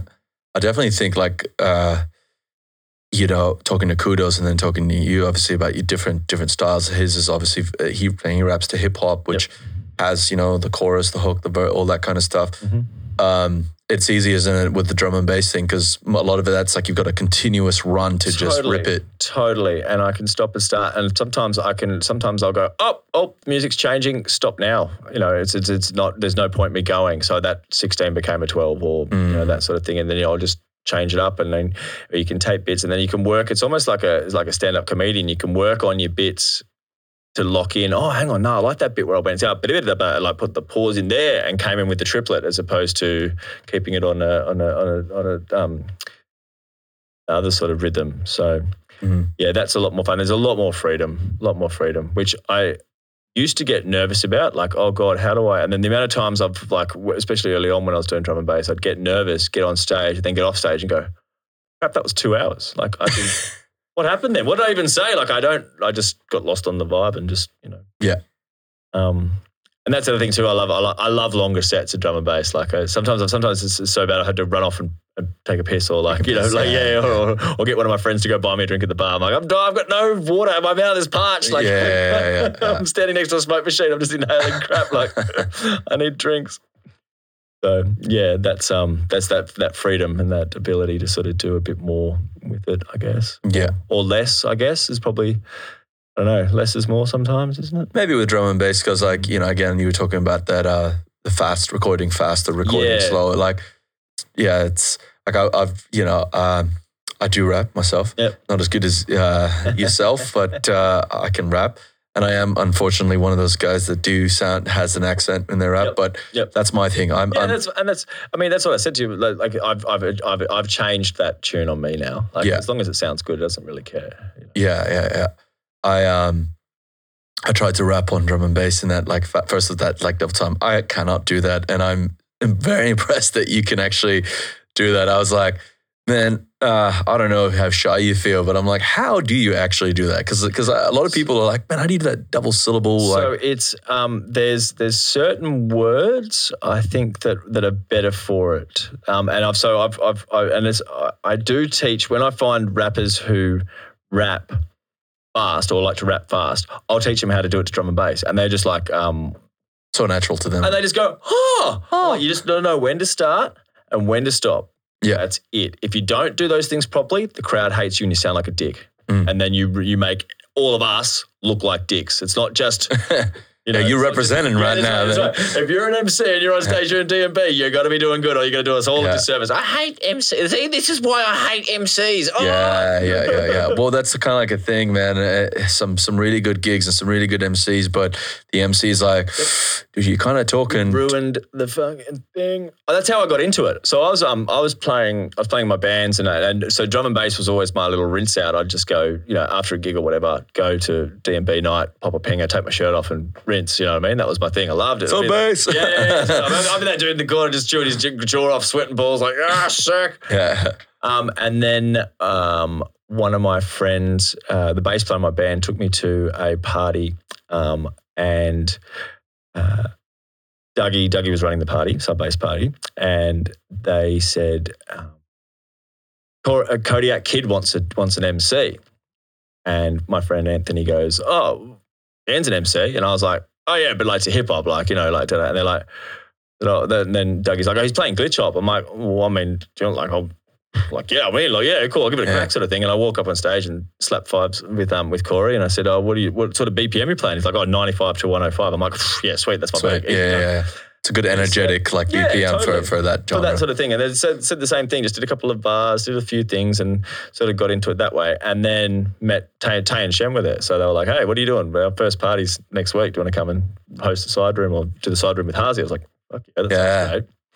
Um, but I'd been to so many DNB gigs where I was like, in the front row, like, what are you doing, dude? Like, What there are was you one, doing? there was one. I won't. I won't mention the MC because he's a good friend of mine. But there was one. there was one party, um, and one, um, a big big name from um, New Zealand. Again, I won't mention any names because people will be able to put the party together or the venue. Or, but me and my brother. So me and my, my little brother's my best, um, my best mate and my best, um, best critic. Like he's, he's the dude I bounce anything off.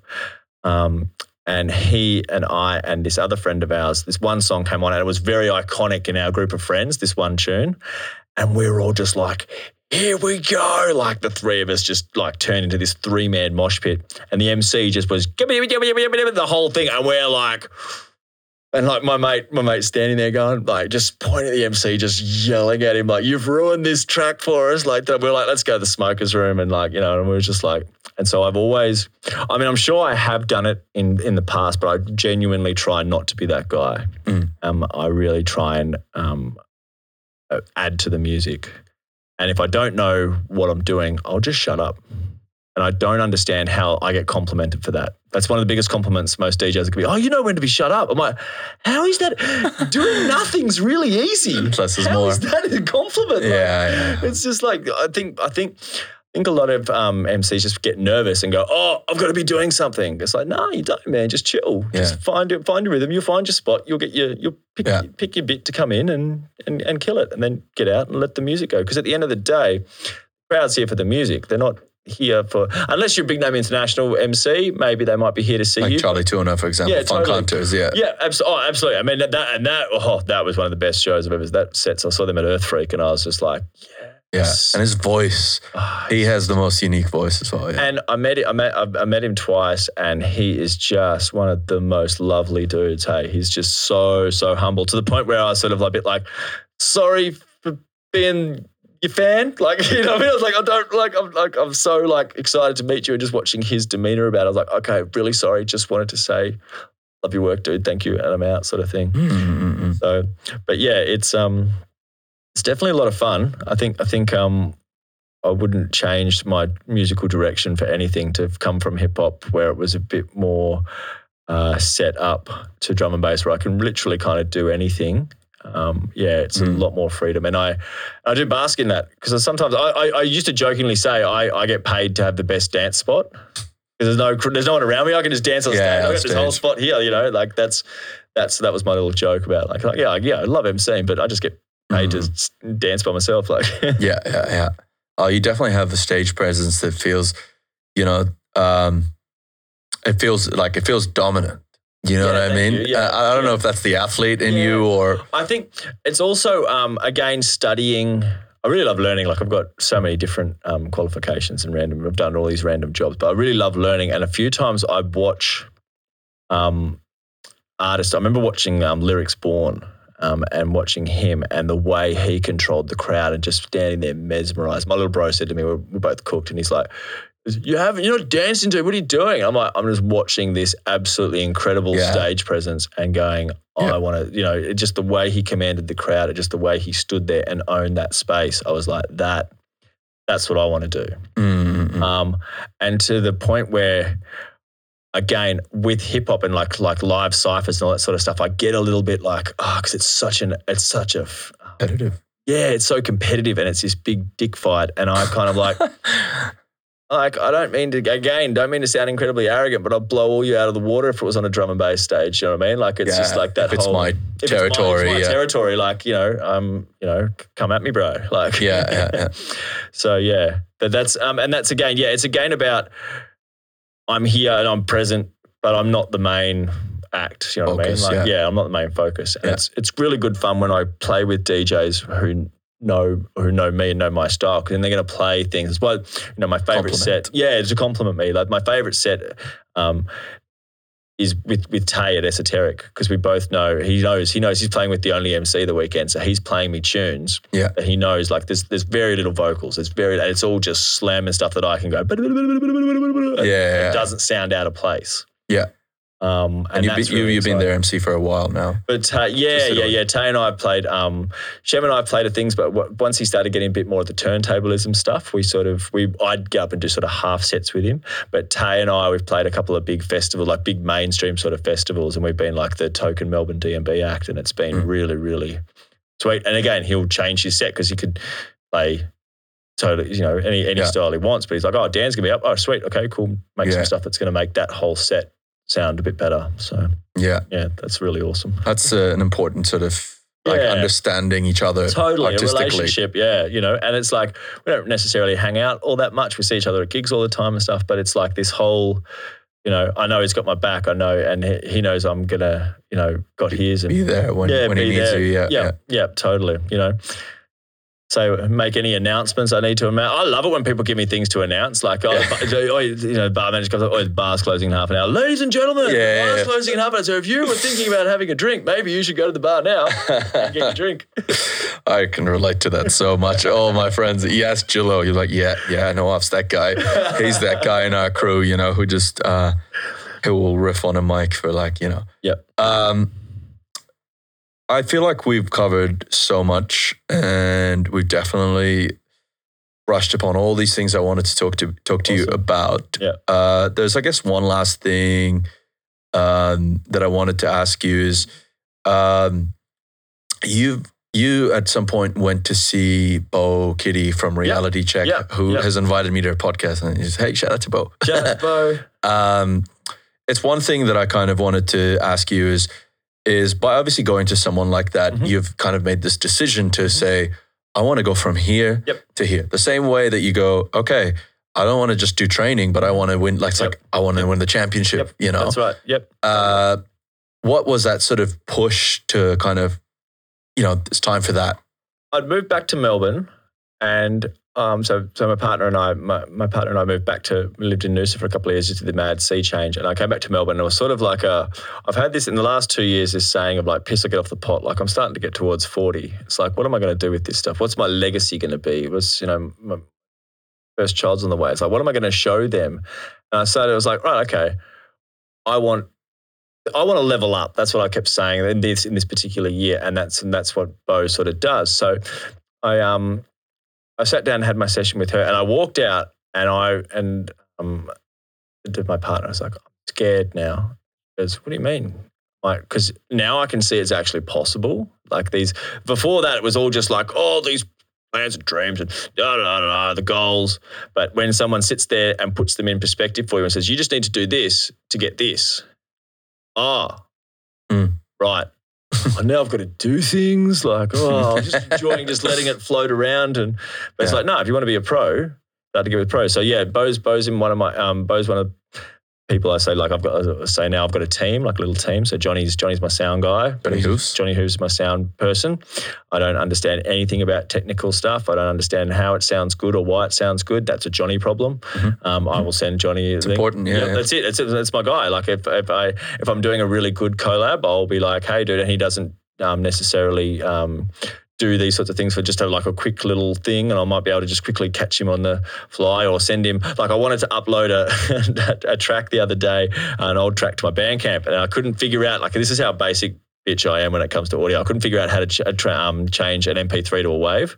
And I'm like, Johnny, what the hell, dude? He's like, just send it to me. just send it back 10 minutes later. I was like, thank you, mate. Like, yeah, yeah, it's like this is so trivial. I don't yeah, even want to walk you through. understand. What, what's a, what is lossless? I don't understand. That's the thing. Like, is that one that sounds good or not sounds good? I don't, I don't get it. I'm, I'm just a dumb rapper. Like, um, and, and Bo's, Bo's very much my, um, my, uh, uh, like content. Yeah, yeah. But so, um, like, so with the, with the Ten Doof Commandments. So my next, the next single I'm doing is a Ten Doof Commandments, which is, um, it's a homage to B- Biggie's Ten Crack Commandments, but it's about getting cooked in the bush Yeah. um, in in Australia. And I so I wanted to be. It took me eighteen months to write. The longest piece of thing, a piece of art I've ever spent time on, because it was very much like, okay, if you're going to try and say this, you've got to be go about it. You're only going to get one opportunity. Hmm. You're going to do something. There's only I think there's only. I mean, there's probably been a lot more references, but for off the top of my head, I can only think of two or three other artists that have done a homage to Ten Crack Commandments that were worthwhile, sort of thing.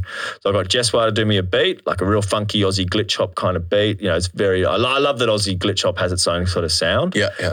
Um, so Jess did that beat, and then did it, and then so I just send it to Bo, and she's like, I remember, remember sending it the finished copy to her, and she's like, she- and I said, what do you reckon? Like all the things, like even consent is sexy, and all these sort of things that we want to touch on. She's like, baby, she's like, you nailed it. I'm like, what about this? She's like, no. I was like, oh, was this a bit too preachy? She's like, no, it's perfect. Like, da da da. Like, so having that person to be able to go, this is me being a um a, a, a, a, precious artist. I don't think this is any good, and have someone go, no, it's good. Like, not not like I don't need someone to blow smoke up my ass. I just need to know if it's and someone who believes in me. An me. honest critique of That's your- exactly right. Yeah, my partner's always going to say it sounds great. My little brother's always going to say it sounds shit. Like it's like this beautiful like so. Whereas whereas Bo's in the industry and she is a person that yeah I could just like send hey what about this and she'll be like I've got I'm trying to do this track at the moment. I got into this rapper called Prof who's um from Minnesota Minneapolis and he's very much like It's a bit of a buffhead, like I love it, and it's just really funny. So I'm trying to do a bit more of a comedy. So this this EP is quite serious, and the next thing I'm writing is just real dumb. Like I'm doing a track with with Angus, and it's just like let's just be buffheads, like real dumb, but quite, quite clever. But I've got this line, and I was really, I thought it was too far. I was like, oh, this is too far. Like, oh, but but it's hilarious. Like it's so funny if you're in the right mindset for it. Anyway, so I asked Bo about it, and she's like, nah. And that's what she wrote back, no. And I'm like, cool, done. No, no ideas in the bin. Sweet. Yeah. Next, you know. I was thinking about changing this anyway. She's like, yep, that works better. Like, it's like, so having that person just to quickly bounce off has been absolutely um, incredible. Yeah. Really, really necessary. So yeah, so she she'll just end up getting the first sort of half baked idea or the first sort of version that I've done with Johnny, and she'll be like, "Yep, sweet," or "Like this bit, don't like this bit," and it's just very direct, very Yeah. quick. I try not to take up too much of her time. Um, and then yeah, so highly recommend um, mentorship. Or I, I was very anti, especially music. I was like, I don't need a coach. Like I don't need a I've been coached my whole life. uh, yeah, yeah, yeah. I don't need a club. Like I don't need a club or a coach. Like this is music. It's just art. It's just whatever. But no, it's it's like having someone to um to learn off, have to bounce ideas off. Like it's yeah, invaluable. Absolute essential, man. Yeah. Um, So, So, I guess the only thing I didn't talk about before, I kind of like, really like, I think we're sort of wrapping this up pretty soon. Yes. But um, beatboxing, I haven't even talked about the fact that you actually have that uh, in your arsenal yeah, of yeah. skills. I won, I won, a, I won a beatbox battle back in the day, and um, yeah, could did spent a lot of time learning beatbox. Back my car stereo fucked out when I was at uni in, in Canberra, and I had no, I had silence. And so I just, yeah, me and my mates just learned to beatbox and just let it do a few things. So yeah, and it's always been, I always say that, um, I've always said this to, to when, when you, when I start talking with new rappers, like kids who are just starting out, they're like, what do you, what piece of advice? I'm like, learn to beatbox. Mm. Because if no one can beatbox in your crew, no one can rap. But there's one person that can beatbox, the five dudes can rap. Yeah. You know what I mean? Yeah. It's like it's a, it's it's an instrument in itself. You learn rhythm, Mm. you learn all these, and, and you, then you sort of can create your own different sounds and stuff. And and it's become my um, almost like a dirty little secret. Like I'll do it around job sites, and dudes will be like, "The hell was that? What's that?" I'm like, "Oh, sorry." that's Like, pretty. That's pretty good, yeah, man. I'm like, I'm like, especially if I find a room that's really boomy and got mad reverb, I'll be like, oh, listen to that. like the huge snare. Wow, you know. Um, but yeah, so it's just my little, my favorite little thing. And so yeah, so I muck around with a with a RC five hundred five, just a loop station. But again, once I got into sort of the, the music production side of it, I realized just how much there is to learn. And I've done that with a few things. I've gone, oh, this is a great idea, and then I get there and go. Feel like I'm sitting at the bottom of the well, like, oh, the, Yeah. where I want to be is up there. Yeah. And so I, I've just tended to um to stick to what I prefer. So I just stick to writing. Like I, I did dabble in music production, and then once I started sort of putting songs together, Mhm. I'd listen to an actual song and be like, "How do I get from there to there?" Like I have no Yeah, idea. Like, and. I don't. It's multi-layered. Yeah, and I don't have the time nor the equipment nor the money to spend on on learning it. Yeah. You know, and again, take my hat off to the people that have because I I've dipped my toe in and got so confused. So the dudes that do it like yourself that are making and releasing stuff, I'm like, I mean, I'm, So I've only impressive. released one track, so don't don't. but you still you still know what you're doing. You know, you still Yeah, know, yeah. You know your way around Ableton. Like Yeah, yeah, I things like do. I, I Yeah. do. I mean, uh, I had to do that out of necessity. Yep. I feel like um, for me, one of the most difficult things is uh, I've been DJing for 12 years, um, both in Australia and in a couple of different countries. Um, well, really, mainly the other ones, my my home country. But Yep. um, I switched from psytrance to say techno and, and bass music. And the moment I did that, I alienated myself. Yeah, right. Uh, and so I've the other scene or well, not not entirely. I still work with like in the psytrance scene. Like obviously everyone goes to me for the second stage or the chill out acts and Yep. stuff. But um I um I noticed that the people who were doing better were the ones who had, you know, releases under their belt. Yep. But then the same sort of realization that you had like under the well kind of thing, I I experienced that. And then from time to time I, I still you know, I'm, you know, I'm no Opiuo, I'm no Yep. Grouch, Yeah, that's for sure Yep. got a long way. Yep. But the realization that I had was, it's like you said, uh, to be sort of the master of your craft, you just have to be doing it for so long. And it's like, do you have the time The to time, do it? Yeah. Or the dedication. The dedication, And I think you you, have to have, be quite frank about yourself. Like I've got, I've, I've got a lot of friends who call themselves producers, and I feel like kind of going, mm, "Are you really though?" Like you've got a couple of wh- whips in on SoundCloud that doesn't really. I think before that that, that idea of having an identity of calling yourself a producer is like you. If you you got to put something out. yeah, it's like when I when I was first studying writing and I started calling myself a writer. I was like, "Am I?" And then I was like, "No, I want to do enough writing so that I can turn around to someone and say I'm a writer." Yeah. um, you know, I'm a swimmer, I'm an athlete, like I've got these titles. But I think, yeah, with, with music, but a lot of people think it's like it's a it's a lot easier than Yeah. it is, and and those people tend to think more highly of themselves than perhaps they should when it comes to their music production. And it's sort of, and then you meet the guys who are the ones slaying it, and they are just it's just another thing that they do. It's not their, you know. Mm. Yeah, um, yeah. It's about a leap of faith, I think. Yeah, totally, totally. And and and they then they back themselves and they finish the project. There's there's um love this saying is there's there's gunners and there's um there's gunners and there's doers. There's people who are always gonna do something. I'm gonna I'm gonna I'm gonna Mm. or just like I, I will. Sorry, will gunners are willers. Like and I no, I will do. Yeah. I'm gonna do. It's like that. And I, when I, someone first said that to me, I literally changed my. Um, my, Attitude. my attitude, not my attitude, just the way I said things. I would never, if we were going to do a project, it wasn't, um, oh, so we should, um, when are we going to get together? When will we get together? Just changing that little, little phrase is, is um, really empowering, I think. Yeah.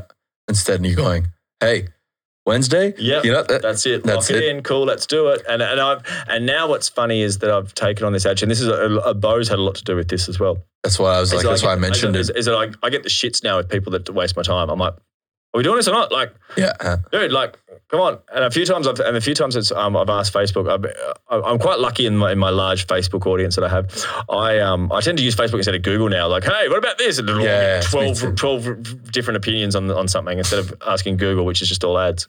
Yeah. And so when I when I asked um, a few times, I've gone, "Hey, anyone got the beat? Send me a beat." The amount of times I'll get five or six that are just like it's just a bass line, a drum, and then a description of what the track's going to be. I'm like, I I don't uh, well, I don't care. Like it's, it's not that. so send it to me when it is that. If you want to work yeah, with me, yeah, like yeah. I I, I'm not here to. Um, we don't have an. I don't have enough time really now, Yeah. especially with the Kid on the way. kid on the way, little Spud. Congratulations. Um, thank you. Yeah, super excited. I'm going to be coming to people like you for mad advice and ringing you at three hours a night. What do I do? I do? don't know about maybe in a business. nah, uh, thank you. yeah. Um, Yeah, so I just think it's just it's about um, dedicating the time, and then when you um, when you're sitting down and doing it, sitting in as you know a studio, can't see this, but your studio, it's here. We're here to do a job. You know, Mm. it's like get in, get it done, get out. Don't sit around for x amount of time because then you're going to lose that motivation of all right, sweet, we're here to do something. you know? yeah, yeah, yeah. It, you know, I'm one of those people. I'm definitely one of those gonna. I'm gonna do it. I'm Yeah. gonna do it. Yeah. Uh, but I've slowly been transitioning Yeah. into. I'm just doing it. Yeah. Uh, a big part of it is actually this studio. Yeah. It is. It is like. Great space, dude. Like I'm really impressed. Like, yeah, Thank you very much. impressed from from not only from not only a carpenter's perspective, but from a from a person who's been in rooms like this a lot. it is. It is kind of like the when I realized, uh, in order for me to take my music production seriously, I you do need a bit. You need you do as a producer. You need the space. You do. You do need really do. acoustic treatment Yeah. and stuff like that. Mhm. Um, That's I mean that's that's you backing yourself. You know what I mean? And that's I think that's really important. I've I've done that. I did that with um taking singing lessons. I don't really want to be belting out Guy Sebastian tunes or like you know singing, but learning that process was incredible for Yeah. my for my for my voice. Like Johnny was doing um sound at a festival once, and I was up next, and I was um warming up, and he just looked at me and gone, "Are you warming up?" I'm like, "I'm warming up." Like, look at look at Yeah, me yeah, being like, all professional. yeah, Yeah. Sometimes I couldn't figure out why. uh, Halfway through my set, I'd finally feel like I was getting off. now I feel good. It's like, oh, it's because you've just warmed. Your voice isn't Yeah, cracking, that's yeah, right. Yeah, it's yeah. taken ten minutes to warm up your muppet. Like, yeah, yeah. Uh, man, it's so funny. I, I never knew anything about it, any of that until like a friend of mine was like, "Hey, there's this uh, opera singer that that used to be in Cats." Yep. He's like, he just really wants me to start rapping because he's like, he heard me do a thing, and I yeah, was like, yeah, uh, yeah, I don't know, man. I just do it for fun. I just like like to imitate people, and it's one of those extra things that I can do. I really just want. to But you know, he was like, took me there, and then he showed me, you know, you got to blow bu- water, bubble Yeah, yeah, straws, yeah. and, uh, yeah, yeah. The trills. Um, and, yeah, but you know, uh, it's um, it's just just you know, obviously listening to you talk about all this stuff is always for me. It's it's a privilege to be able to you know to just hear people going, no, no, you know, if you really want to up the ante and sort of upgrade yourself and your skill set, yeah, you've got to study. You've, Yeah, you know, do. It's worth going to a um to a linguist or you know Mhm. all that kind of Mhm. um I mean, trial and error is only ever going to get you so far, but it's going to get. It might get you to the same point, but one way is a lot quicker. Mm. You know, learning off people that have already done it before. It's just, oh, okay, that's why this works. Oh, that makes sense. It's like there are methods that are tried and true. Um, Yeah. and it's worth, yeah, investing in yourself. I think. Yeah. Look, I think it's like that's pretty much one of the main things that interested me in our initial conversation is is how much um, you know you've essentially been training and training and training, and Yeah. you're always going to be training. Yeah, yeah, yeah. It's I don't know. It's just it's just um it's just my mindset. I don't think anything's going to change. It's even like when I was when I was doing um my cert two in carpentry, my pre apprenticeship in carpentry. All the other kids, uh, so I sort of realized trades are very different to the corporate world. Like you you know, I'm hanging out with the badass kids that didn't want to go to school, and they're all and the teachers teachers stop, and we've got like half an hour. We're not, and he's like, oh, you know, kind of amuse yourself, sort of thing. And so these kids are just running around doing dumb shit, and I just sat there cut um, using my handsaw to cut miters. Mm. You know what I mean? Just Yeah. like I'm like, well, let's just do it's just, just training. And now, my, I, I when, when when I did refit on the bus, I did all the cut all these miters, and I showed my stepdad, who's a who's a tradie, and he's just like, you cut that with the hand. So I'm like, ah, like I was just Oh, so yeah, stoked yeah, to yeah. show these miter cuts Yeah, that I've done. yeah, yeah, yeah. S- Totally insignificant in the whole sort of outfit, but instead of doing it with a machine, I just did it with a bit more hand. So that's my sort of mentality to most things. When I find something that interests me, How much you want it? yeah, Yeah. yeah, totally, totally. Well, my man, you deserve you deserve it. Thank you very much. You know, I'm I'm excited to see um, I'm excited to see the esoteric uh, 10 10 doof the Ten Doof Commandments, yeah, commandments.